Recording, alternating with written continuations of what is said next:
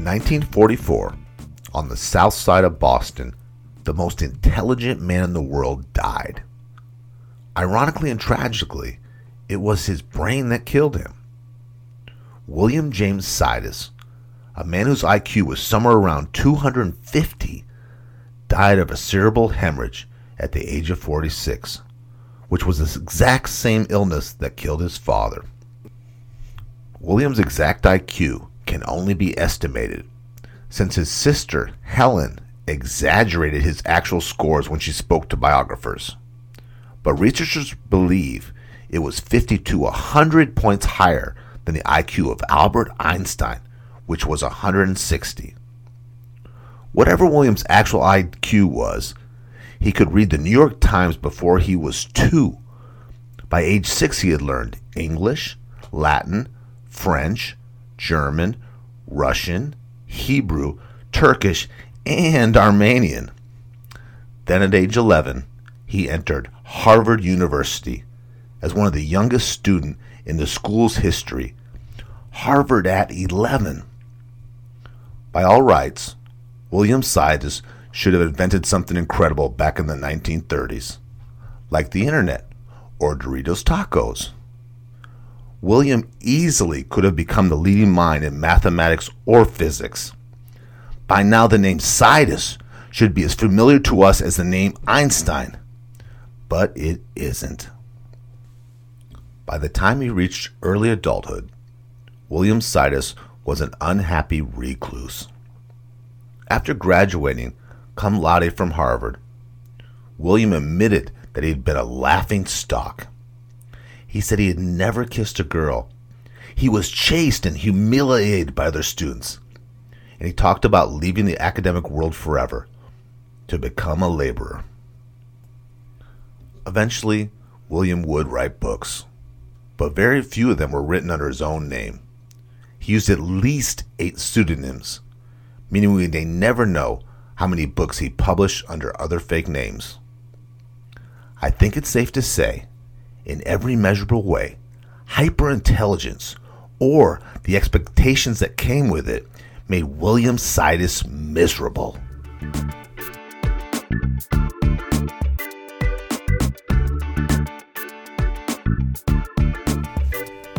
You're listening to The Reengineered You. This is a podcast about self empowerment and all the myths, lies, and misconceptions we tell ourselves. Then we use science and history to bust those myths and re engineer a better you. I'm your host, Todd Laments, the extrovert. And I'm the writer, researcher, and introvert, Joe Anthony, whose job it is to dig through the outer layer of no duh on the internet and get to the juicy facts. Big Bang Theory, Sherlock Holmes, and House have tried to convince us of one thing hyperintelligent people might be unbearable to work with, but it's worth putting up with all their idiosyncrasies to get a glimpse of their genius. In movies and TV, people of genius IQ are usually portrayed as hyper competent. And if they're not wealthy already, then they're rising stars, like Mike Ross from Suits or Doogie Howser MD. Well, once again, the Reengineered You is on the case. Because today we want to tackle three myths about intelligence. Myths that make the rest of us feel like big dum dums. Myth one intelligent people have it made.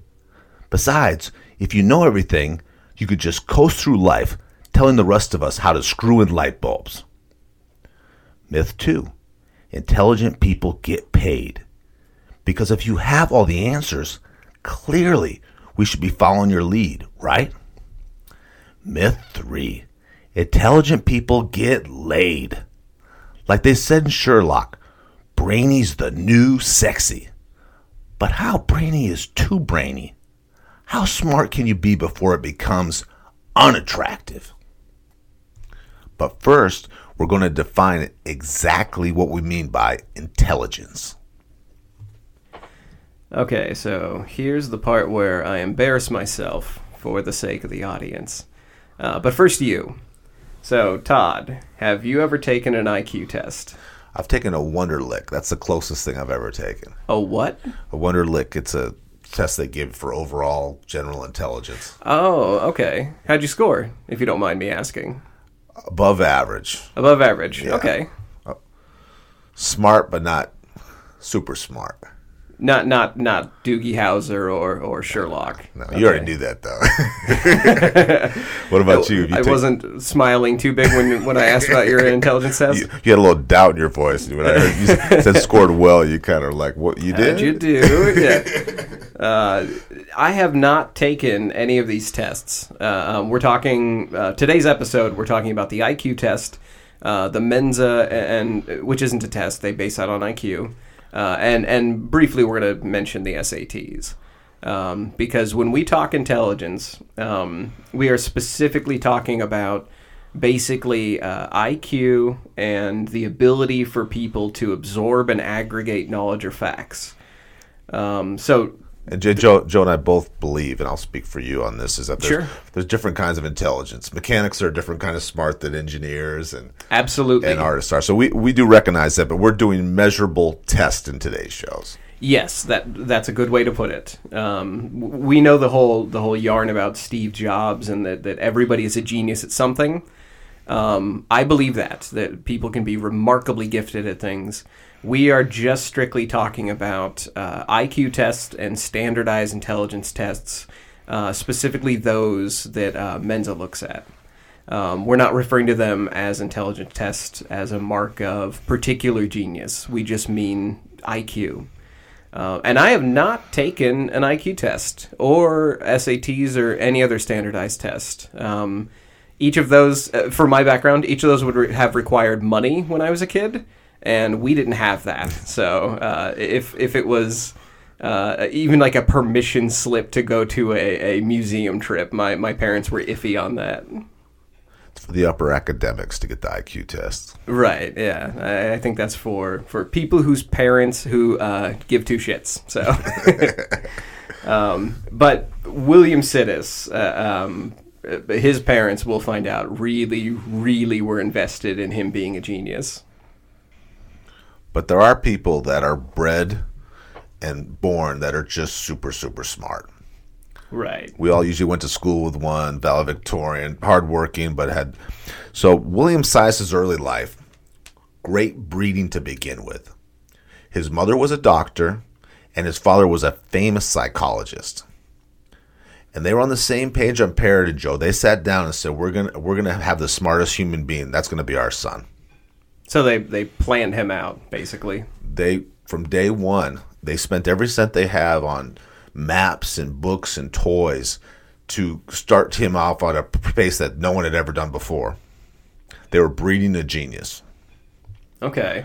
he later in life said that his parents were um, pushy and aggressive and to me i see it as from my background stuff is the sports parent, who my kid's going to be in the in the major leagues or the nba and we're going to do whatever it takes to Oh. get them the tiger woods dad like put a golf club in their cur- golf club in their crib you know glue it to their hands Okay, so this was basically like the the academic equivalent of having coaches for parents. They were they were in it.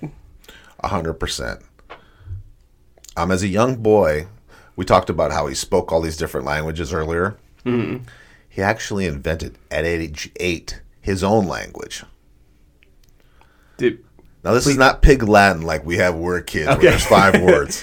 He had a complex language, and it was based on Latin and Greek, but it also drew from German and French. So so he was able to to repeat this. It wasn't just like gibberish Absolutely. once. Okay. So he, uh, we could be speaking that today if he would have got running up and running with it. Uh, that's like some Tolkien stuff. Like he, he basically invented Orcish. Yeah. He also, as an adult, he ended up speaking, and this is measurable, 25 languages and dialects. Wow. And just so you know, not that it's, it's still around, or we might want to bring it back. We could get fluent in Vendergug. Vendergood, that was his language. That's his okay. Well, that sounds way more elegant than, than Orcish. That that's vendor good. I like that. Kind of sounds like a, a candy bar. Vendor good. I well, would he eat was, a Vander- he was eight. Yeah. Oh, maybe that's really what he was doing. Uh, so apparently, uh, there are some. I'm not going to say the word costs. Like there's a cost to being a genius, because that almost makes it sound like it's a, a, a magic gift or something. But uh, there are a couple things that um, uh, are possibly associated with genius level IQ. If you'd like to hear about them. Please. So what what our our um, vendor good inventor might have uh, suffered through. Um, so this is a, a study they did where they took um, members of Mensa and they gave them uh, they, they they gave them things to fill out basically. Um, so to clarify, we already we already mentioned Mensa and IQ tests. Uh, there are more than 100 countries around the world with members in Mensa. Uh, their ages are 3 to 103 um, and they come from all walks of life and education levels according to Mensa. So this is from their website. Uh, they say that there are janitors, doctors, scientists, artists, carpenters, police officers, hermits, firemen. Um, so it's not so much about like you don't have to be in academia to be a Mensa member. You just have to take an IQ test and score um, within the, the top few percent of, of people. Um, and here's what they got from their members they, they sent them a questionnaire, and they found out that there are some uh, correlations with genius level intelligence uh, and depression and addiction. I'm not surprised by that. Okay. Well, so have you seen the show House? Yes, I have. The, the, the part where he is depressed and addicted all the time? Apparently, there is some real science behind that. Well, they just have to sl- they have to slow down that monkey brain of theirs that just won't stop. Right. They overthink they overthink themselves miserable. I I used to before this article. I, I that's how I thought. That's how I assumed. This article actually kind of does validate that uh, when we when we get into um, hyperexcitability. So we, we're we're yes we're, we our assumptions might have actually been pretty correct on that, and I think I think that's going to be validating for a lot of people listening when they think you know why would a genius level IQ be so uh, um, sensitive or or or you know uh, the whole Like- joke about an inhaler. Everybody with you know IQ higher than 130 has an inhaler. Yeah. That's a certain look, right? Yeah, there, there, there might be some validation to that that idea. Um, so this, uh, this also comes from a article by Scientific American called "Bad News for the Highly Intelligent," um, and they say that for reasons not completely understood, uh, people with uh, intelligent or, or um, highly intelligent IQ. They live longer, healthier lives and are less likely to experience life events like bankruptcy. Um, so they live longer and they generally don't have as hard a slumps uh, financially. Um, however, as we mentioned, surveyed Mensa members, uh, this from Pitzer College, uh, read by Ruth uh, Karpinski. Uh, their survey showed that um, uh, when they asked about mood disorders like anxiety disorders and spectrum disorders, they compared the Mensa members who responded against the national average, and here's what they found. More than a quarter, 26.7%, of the sample reported that they had been formally diagnosed with a mood disorder, while 20% had been formally diagnosed with um, uh, anxiety disorders, um, which is far higher than the It's national staggering average. high percentage. Yeah, that's that's. Um, I think each of those percentages nationally is around ten percent. Um, and the prevalence for environmental allergies. So we're joking about the inhaler and, and, and you know peanut allergies, tree allergies, grass allergies. Um, that's uh, triple the national average. So when you get into genius level So you IQ, see the sniffling nerd with the thing. It's a, a real thing. Right, right. The the glasses and the rubbing their nose and everything, all true. Like it, it's um, they are higher than the national average. So that's not just a, a stereotype. That is something that Scientific American has showed. I truly believe if I was smarter, I would see things coming faster. Like if I read more and I knew more, then I would Mm-hmm. make less mistakes. I I don't know if that that might be true, but it also might give you blinders. I mean, I mean, this is based on no data whatsoever. Um, but if you are hyper intelligent, don't you think your brain would be occupied with something else? Like you're you're too busy thinking about a Rubik's cube to see a baseball flying in from the left side. No, that's true. You're you're you're based on higher things, yeah. I, again, that's just assumption. All we've shown here is that mood disorders and, and allergies are more prevalent. Um, now, now from the same research, uh, Karpinski had a theory about this. Why um, there's a higher prevalence for intelligent people to to have these uh, mood and these um, uh, environmental allergies. Um, Karpinski says it could be overexcitability, um, which means that um, people with higher intelligence have greater reactions to environmental threats or insults. Now, this can be startling. Like, like thinking about being highly intelligent means that you are aware when somebody yells at you from across the street or, or when your nose starts sniffling and itching. Like, like it might just mean that you are um, quicker to respond and you're, you're quicker to um, uh, go to the doctor over a symptom or an allergy or something. Um, but then I started thinking about uh, WebMD. I, I, I try to internalize everything. Whenever I read research, the, the way I remember it later is I try to think of, you know, how would I react to this? So um, you and I, we're going to pretend real quick that we have hyper intelligence. uh, so we're, we're, we're, we're like Doogie Howser or House or something. Okay. And then we spend one evening, like we have a rash. Say, say we have a rash on our like hands, and we go to WebMD and it says it's cancer. We just freak out. We start we overthinking out. it. Right. We start shaking. We start living it. Right. Exactly. Um, you and I, uh, we did an episode um, about procrastination, and we found that the easiest way to bust procrastination is to imagine the consequences.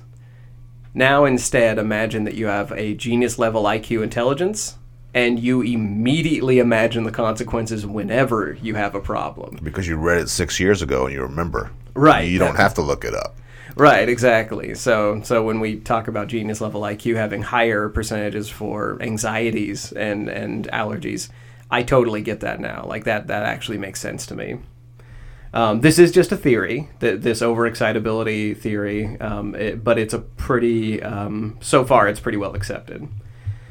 Um, being overexcitable also means ruminating more. Uh, it means uh, you get into a loop where overanalyzing a threat can affect the body's triggering responses, the flight or fight, and that in turn can trigger the body to release more cortisol, and it can also lead to more stress. So it's basically a feedback loop you can get caught in. And again, this is all just theory. There's uh, some correlation. Uh, it's possible that people who join Mensa are simply more preoccupied with uh, intellectual pursuits.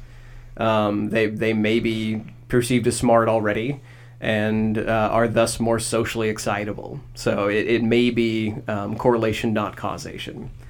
Um, and just to sort of uh, give a nod to everybody out there who, who loves the show House, yes, high intelligence is linked to alcoholism um, our, our, brains. Uh, if you are highly intelligent, uh, as we covered in our alcoholism episode, um, you're oftentimes more prone to drink up. So go ahead, eggheads. That's that's that's a green light for you, I guess. You're gonna feel better.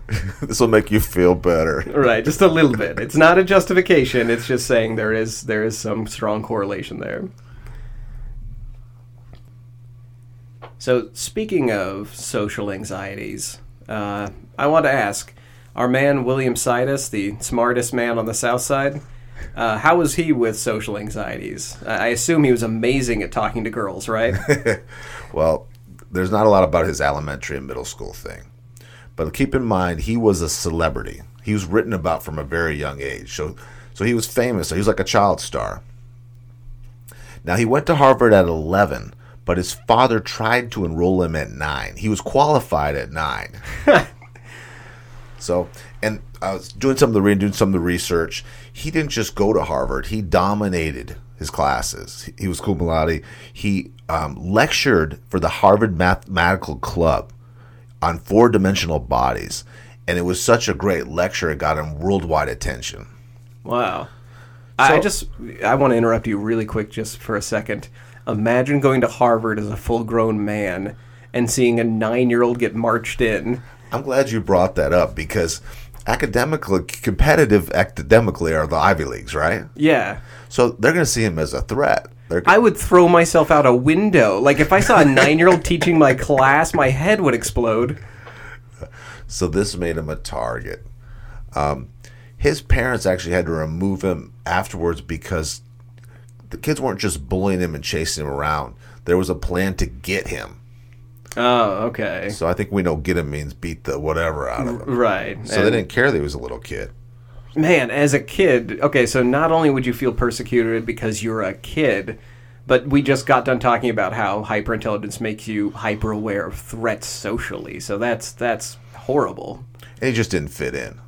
I mean, he's a little kid with all these, like you said, grown ups. Right. Um, when he graduated, he uh, talked to reporters and he said that he was going to make a perfect life of seclusion.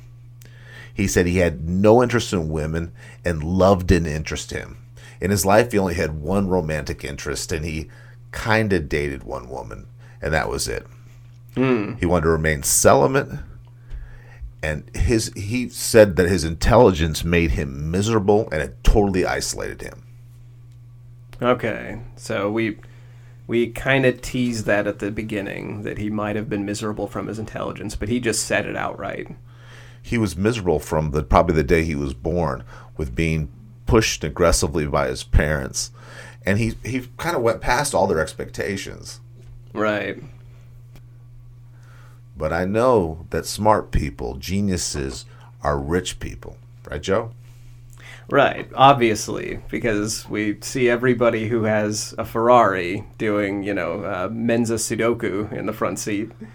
Um, no, I'm, I'm, I'm being glib, of course. Um, we one of the first things we wanted to look at when we started looking at this episode, um, both Todd and I were thinking, um, highly intelligent, genius level people. They got to be getting paid. Like that. That's got to be the biggest they've got all the degrees they're the, they're the physicians they know what stocks to buy because they can analyze it Right. Uh, that that's always what we see in movies. Like um, the the one that comes to mind. We mentioned this up at the top of the episode. Uh, the guy from Suits, the the the genius that can literally memorize law books in one sitting. Like they've all got to be doing that. Like if you have a um, hyper intelligent brain, you've got to be on Jeopardy, right? well i was thinking like um, the big short where this guy sees changes in the markets that nobody else Yeah. sees. Yeah, that's a great example. Get everybody on board, but he doesn't have the social skills to win them over. But Right. So they're uh, all geniuses in my mind are just sitting in jobs where they answer people's questions and then ignore them and then walk into their office and listen to heavy metal like that guy. it's a great movie. yeah. So um, we're looking here at the uh, the difference in income. Uh, um, uh, well, difference in income for intelligence. So, how much of your income is uh, changed or, um, or or determined by high IQ? So, if you have a genius level IQ, Todd, um, how much do you think that alters your income? Twice, three times as much. That's kind of what I thought. I, I thought it had to be like double or something, like 25%, 50% higher or something. Um, according to the National Academy of Sciences, if you have a genius level IQ, your income um, y- your income only affects your earning ability by about one to two percent. You're, I see. I see it as a winning lottery ticket. Yeah, Like you can, like the world's yours, so you can make as much as you want. You just do it in whatever is your passion. Right. I always I always assumed if you were a genius, you would just like you would have something like you you you answer like you said stocks. Like I always thought you would just like have one little thing that makes you money by you being develop a an app and you have fifty million dollars, so you're Right. And the rest of your time you focus on making theoretical model planes for stuff that doesn't exist. Like like I, I assumed you'd be doing something weird geniusy in your basement and then once in a while you pick a good stock and then you're fine. But you're telling me it's one two percent. That's one not one to two percent. that's not worth the addiction, the depression, or the allergies. Right. Yeah. Just the sneezing alone. Uh, that that same study found that um, personality plays a much bigger part in your financial success than IQ. Um, specifically, and, and here's the word of the day for me, something I've been focusing on after reading this: conscientiousness. So, conscientious, conscientiousness, uh, also known as uh, wishing to do one's work or duty well and thoroughly. Uh, we're talking diligence, dedication, perseverance, discipline. Um, however you want to put it, uh, that apparently um, factors more into your earning power than your IQ. Um, it, it's way higher than 1% to 2%. This study did not exactly give a number to it, um, but it, it seems both this study and, and anecdotally reading good articles from like Forbes and stuff, they agree. Conscientiousness uh, determines a lot more. Um, now, it, this is just a personal note for me, and I actually want to know how you feel about this. Um, I kind of believe in hard work and dedication, um, but I also believe uh, th- there's a, a joke online where somebody is talking to their boss, and and their boss is driving a really nice car, like a Porsche, and one of the workers is like, you know, how'd you get that? And he looks at him, and he says. You know, if you come into work every day and you put in your hours and you work really hard and you, you really do your time, I can buy another one of those cars next year. Not you get one, but I'll right, get one. right. um, now, I, I, I personally, um, There's a reason that's so funny, Joe. Yeah. Because it's true. It is, yeah. Anyone who's a, um, a, a day worker or laborer or works for basically hourly, everyone knows that feeling that uh, your, your boss is going to get another Porsche next year. Um, but I, I do believe in hard work and dedication and creativity. That, that if you find something meaningful in your life to do, say for you and I, it's a podcast, that once you can dedicate yourself to something that is is enriching, that's different. That's that's where you get conscientiousness. And, and I think a lot of really good geniuses that I've known, the people that I know are, I wouldn't say they're geniuses uh, to what we're talking about, but are very bright. They don't stay focused on something long enough to get the benefit of it. They change channels a lot. Right. And so they're just not in the same road for long enough. Or they would get there, but Yeah. Uh, another way to um, to put conscientiousness into uh, into frame so that we understand why it plays a big factor in your financial success. Conscientiousness is more um, so in school. Uh, you can have like sort of the genius kids that ace tests, and they don't seem to care very much. Like they, they everything comes easy for them, and they they just still blow through a test, make their grade, they're fine the people that actually get solid good grades all throughout school, the valedictorians, those to me weren't geniuses. Whenever I talked to them, they were conscientious. They they worked hard. They scheduled their classes out. They had a plan. Like they they were just good solid workers. I think a large portion of grades and success in general comes from conscientiousness. I agree with that 100%. Yeah. And and we're I'm going to throw around a, um, a word that gets overused in business right now: emotional intelligence (EQ). That's yeah. I um, Todd just made the, the gun to the head motion. It, it gets so so overused in business. It but does. It Every is one seminar of those. and everybody. Right. Exactly. Um, so we're, we're gonna uh, I'm gonna torture you a little bit. Uh, we're gonna talk a little bit about that, just very very briefly. Oh, great. Um, I want to do a whole show about it. Put me, put me into a coma. I, you just to uh, to aggravate you, I am writing the next episode entirely about EQ. Um, something they talk about in Harvard Business Review is that um, people who have strong social skills and jobs that require strong social skills, um, those will be way more difficult to automate in the future. Social uh, uh, or, or um, conscientiousness factors into that. So if you're doing something that requires social skills and conscientiousness, you're not going to be replaced by a robot in the next 10 years, most likely. Um, hard to automate jobs, um, which require social adeptness. Those will be those will be the ones that stick around the longest. That So makes sense, though, doesn't it? Oh, totally, yeah, and that that's a, another reason to advocate for um, you know social responsibility, basically. Uh, one last one I want to discuss with you uh, about conscientiousness. Um, socially responsible and generous people make more money. Really? I've yeah, I, I would have thought that. I've heard about the generous part. Um, there, there's a lot of studies about how um, uh, people who are generous. It's it's not so much that giving away money makes you money. It's not like the, the thing you hear at church where you you, you Yeah. give and, and the Lord will provide back. I, I think it really is more about um, people who are aware of how successful they really are and they have the money to give and they can plan it out I think that planning, that diligence, probably means more on paper than than just being generous. Well, and- and what is important to me, and is, is you hear a lot about now, is social responsibility, and that's something that resonates with me. Something I look up to. Yeah. Ditto. I'm gonna I'm gonna actually quote from this article. This is a um, Forbes article um, by Vanessa McGrady. Um, this uh, actually this is two articles, uh, the Forbes and also a Mass Mutual study.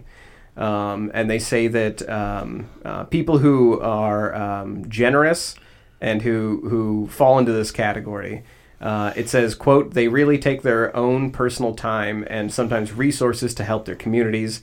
Uh, they're putting some of that attention toward their own financial foundation as well."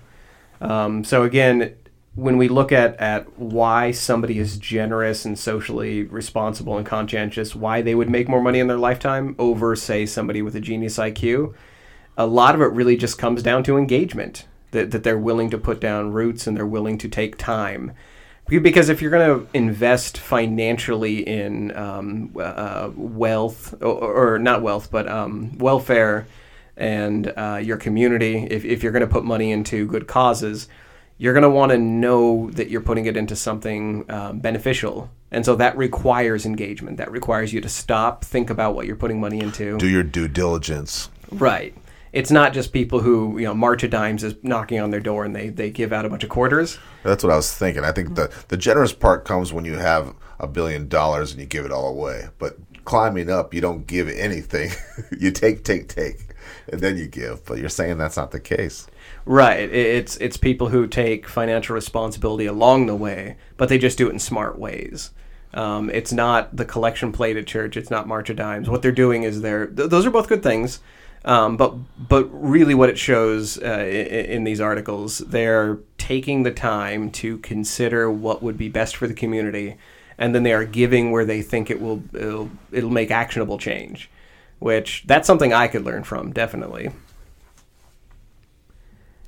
So we're talking about being well adjusted and being grown adults, which is something I struggle with sometimes. Um, can we talk a little bit about uh, uh, as an adult? Yes, I'm gonna go a little bit off here because I I've read through this and read through this, and to me, anytime you're really good at something, there comes some attention, and some of that's going to be romantic attention. Would you agree with that? Yeah, uh, success does uh, uh, bring all the boys to the yard. I think is the way the, song goes. Well, William Sidis has looked at a picture. He's a good-looking cat, mm-hmm. and he only had one woman that was interested in him, and so I'm thinking that he was probably missing. And this is just my some social cues through the years. Okay, so I'm sure some of the charm might not have been there. Yeah, and so I'm sure there was women that is interested in him. He was just probably very unapproachable. Okay. You, you had to have uh, a certain level of math intelligence probably to to hit on him. to even have a conversation with him. And so he started writing. We talked about how he had a, he ghost wrote a bunch of different books. Yeah. Um, and I'm going to listen. He from 19 from 1898 to 1944. He wrote under Frank Folupa, Parker Greene, Jacob Marmor, Barry Mulligan, John uh, Shutter.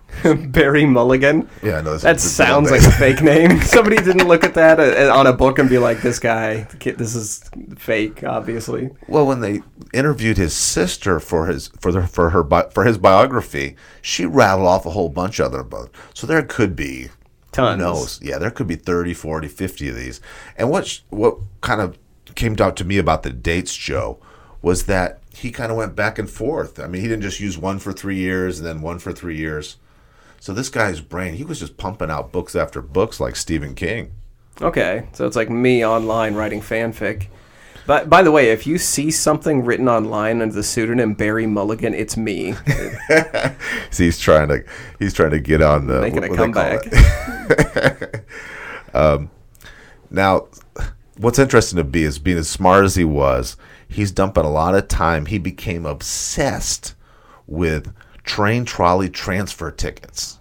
Okay. So he would go to train stations at night, like the subways, and he would pick up these old tickets. And I'm going to pause this real quick. Okay. So this genius, this is what he's spending his spare time doing. Tell me what that picture looks like to you. Okay, I'm I'm looking at uh, uh, it looks like a torn brown paper bag, like like a flat paper bag like you get if you bought comic books from a comic store, except it is completely stuffed with uh, train tickets, old ones, not like not not like uh, uh, um, uh, transfers that are, are are new. These are all ratty and torn and printed on and stamped. Um, so he's just carrying these around like He's collecting them daily, and his friends are freaked out about it because he's spending, in their opinion, way too much time on this. the, I don't know what to say about this because on one hand, I I know he's a genius. Like I've I've I've you, you've been telling me the story. It's hard to look at this pile of of tickets and not just think garbage. Like like so, okay, so if if they need a genius to figure out train tickets, they, they've already got a printing system and they've already got numbers on all these. So like I think the figuring out has been done. Like I, I think whatever he's trying to divine from this, this almost feels to me like uh, like a mystic reading like animal guts. Like this doesn't. A, a tint of uh, mental illness here. Now, the name of this book is Notes on Collection of, of Transfers. That's the name of the book. Okay. So I'm reading through this thing. This should tell you how excited my life is, too. and I found a, a chapter that I got excited about. It said, What is a derelict? So what I thought that was was was some drunk homeless person on the train, right? Okay. What they look like, what to do with them. No, Joe. A derelict is a lost ticket. A lost ticket. So he has a system of what you're supposed to do with the lost tickets. I mean, You mean throw them away? says the sane man, not Yeah. if William Sidis. He was- So the reason I brought this all up was his his family was concerned about his mental health. I can see that. He was a, Now? he was a directionless thing. They even threatened if he didn't go and see a psychiatrist. His father was a psychiatrist. That they were going to have him committed. Okay. That's that's a very credible threat then. Like go see your father. Yeah, yeah, like- But the father probably too close to the to it can't help him. You know, Right. Blinded blinded by greed and love. right. His father would be a professional. He would know to to get him committed by uh, well another psychologist. Oh yeah, you're right. He can sign for it. He doesn't need a judge, right? Yeah. Oh, that's crazy. I, I mean, like, like, well, we have the perspective of time, so cute crazy, but that is crazy. Let me ask you this, Joe. Okay. What does a healthy relationship look between two geniuses? Can they? Uh, it, it's a lot of uh, passive aggressive notes on the fridge. Uh, and a lot of uh, jokes that you and I won't understand. a lot of lot of Star Trek jokes.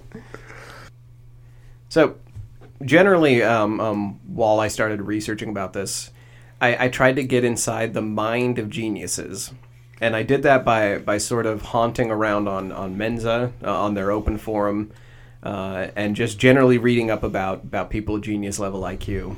What they're doing, what they're into.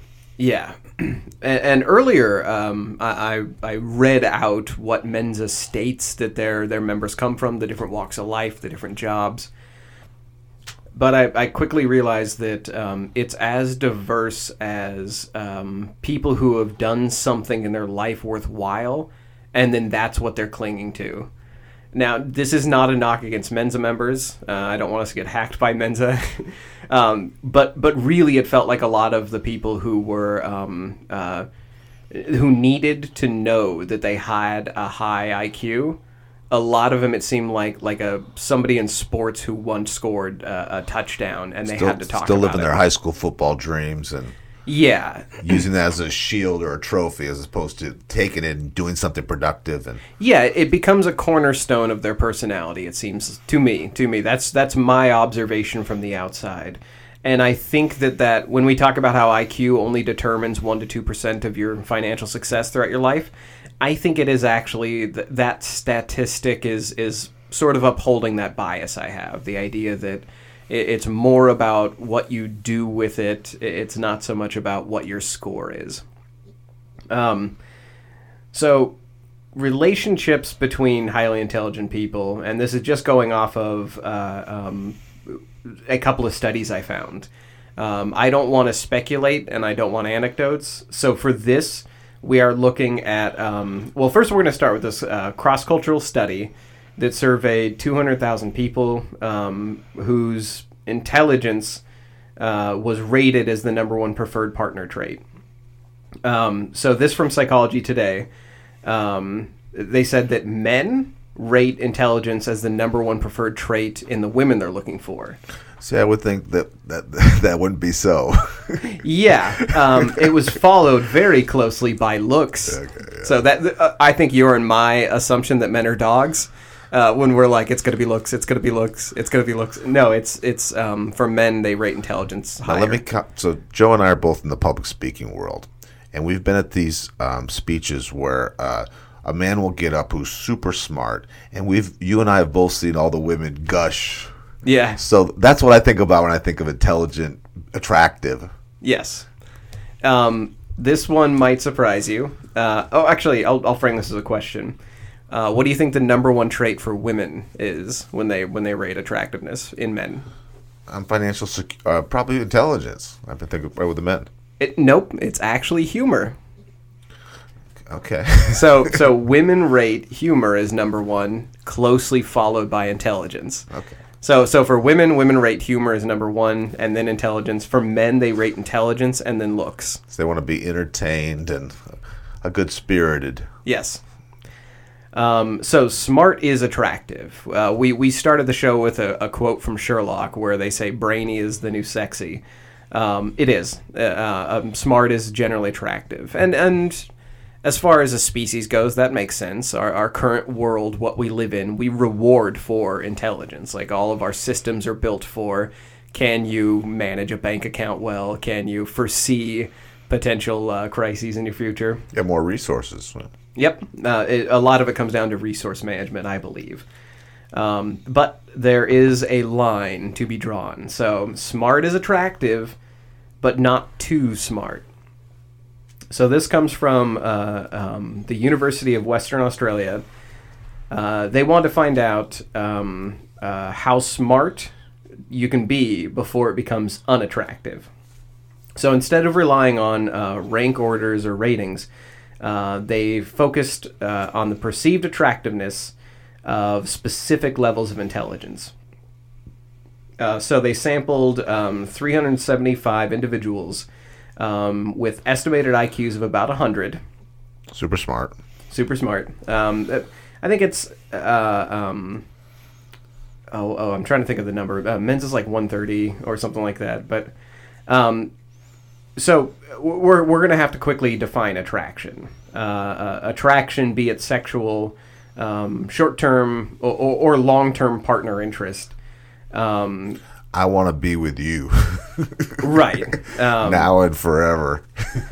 Yeah, it, it just we're.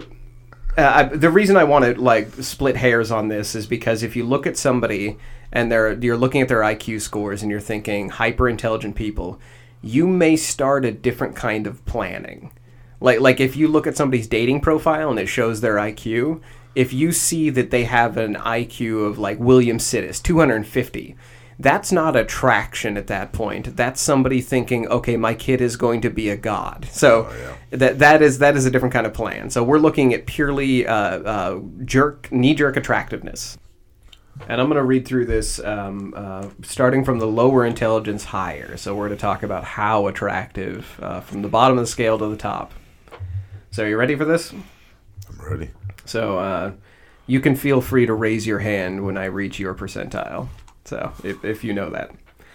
Um, from the first percentile to the 50th percentile, uh, as far as intelligence goes, it, it, it rose in attractiveness o- almost in the same uh, rating.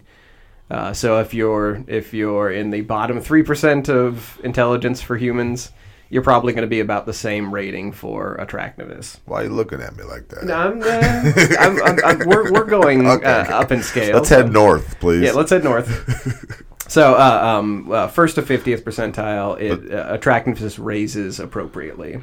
Um, again, when you hit about 75th percentile, uh, and then it starts going up sharply, and it peaks at the 90th percentile.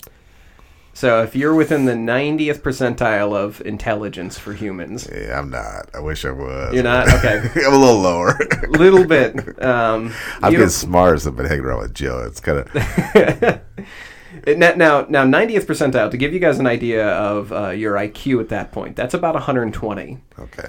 Um, so when you reach uh, about That's brilliant. That's one of the smartest cats you know, probably, right? Yeah, any any room, any office you're in, if you're at 120 IQ, you're you're pretty much the smartest person in the room at that point. Um, actually, uh, quite literally one in ten. Uh, if you're in the 90th percentile, you're you're one out of ten people in the room, and you're you're probably the smartest. Um, however, uh, when it went up from there, from the 90th percentile, when you hit 99th, so you know you're one in a hundred as far as intelligence goes, attraction goes down. So men and women both reported less attraction to individuals who were in the 99th percentile than they did for people in the 90th percentile. And you would think that would be the most attractive person. They're number one. Yeah. Y- You would think seeing somebody in the 99th percentile w- would make you super attracted. It's like, oh, that, that person's going to be super smart.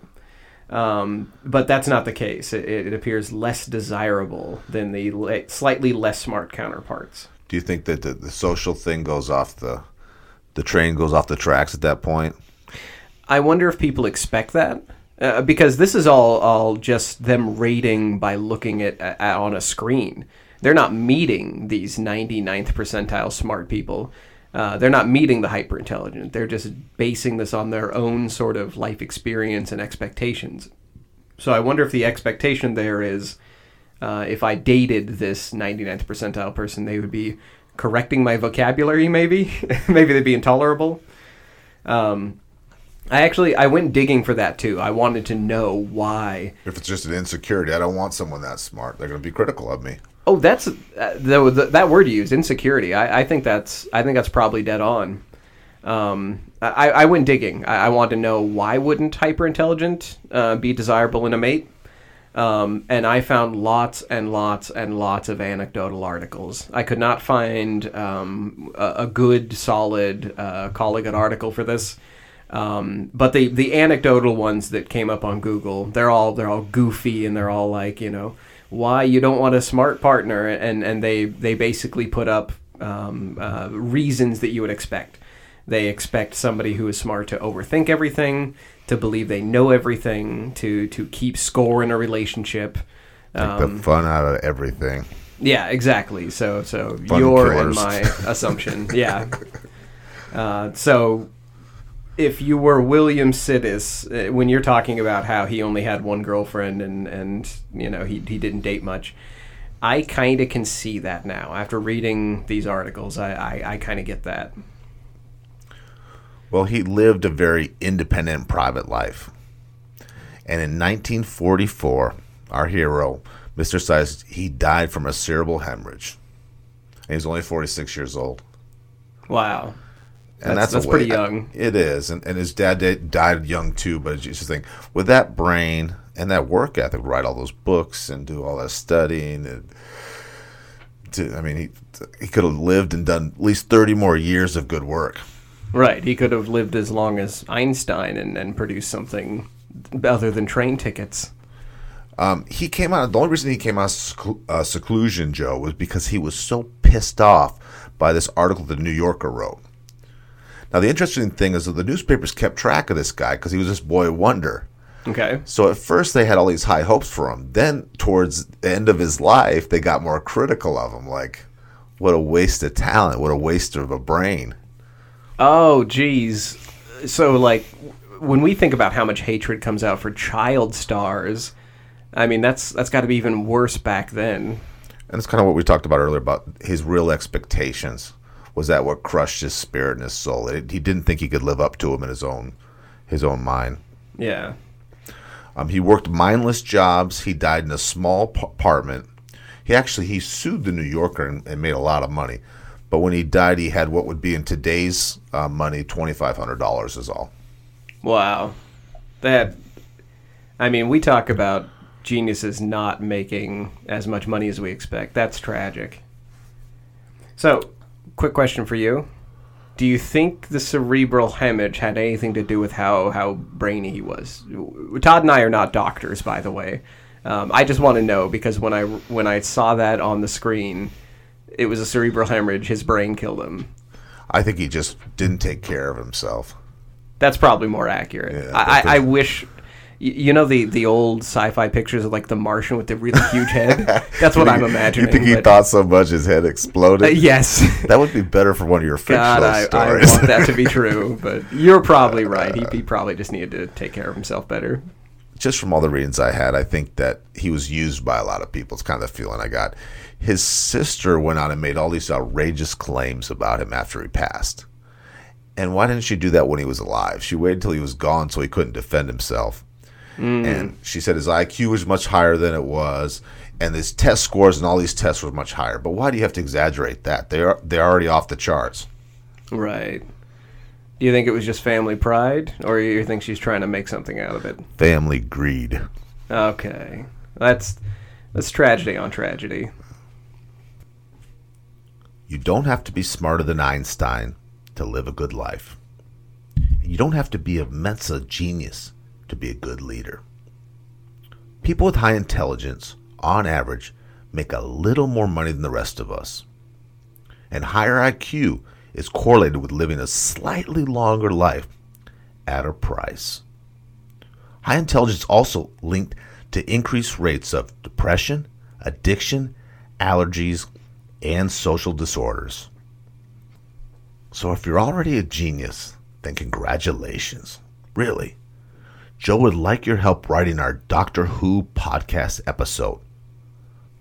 But for the rest of us who can't remember obscure facts or square roots, keep in mind conscientiousness, social awareness, and perseverance can be the rungs of your financial ladder.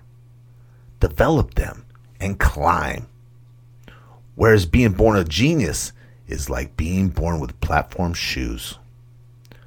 Finally, we want you to remember brainy may be the new sexy, but if you're working on a book about transit ticket stubs, then there's only so much sexy the world can handle.